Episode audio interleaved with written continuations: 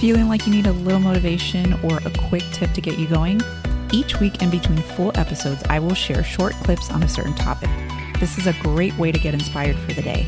Enjoy this quick burst of motivation. So, what do you do if you get a text from someone and it sounds rude or obnoxious? One thing that I've learned is that we shouldn't jump to conclusions, even if maybe it looks passive aggressive. It's really hard to communicate via text or on social media. So, what I have found to help is I don't jump to conclusions. I don't assume that they're being passive aggressive or attacking me. What I do is I walk away. I walk away for a moment because otherwise your emotions take control.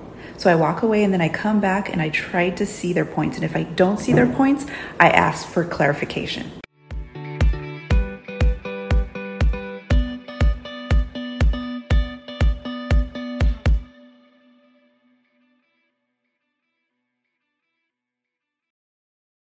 Hey, if you love listening to the podcast, please leave us a rating and review on Apple Podcast. On iTunes, go to the show and scroll to the bottom underneath ratings and reviews and click on write a review.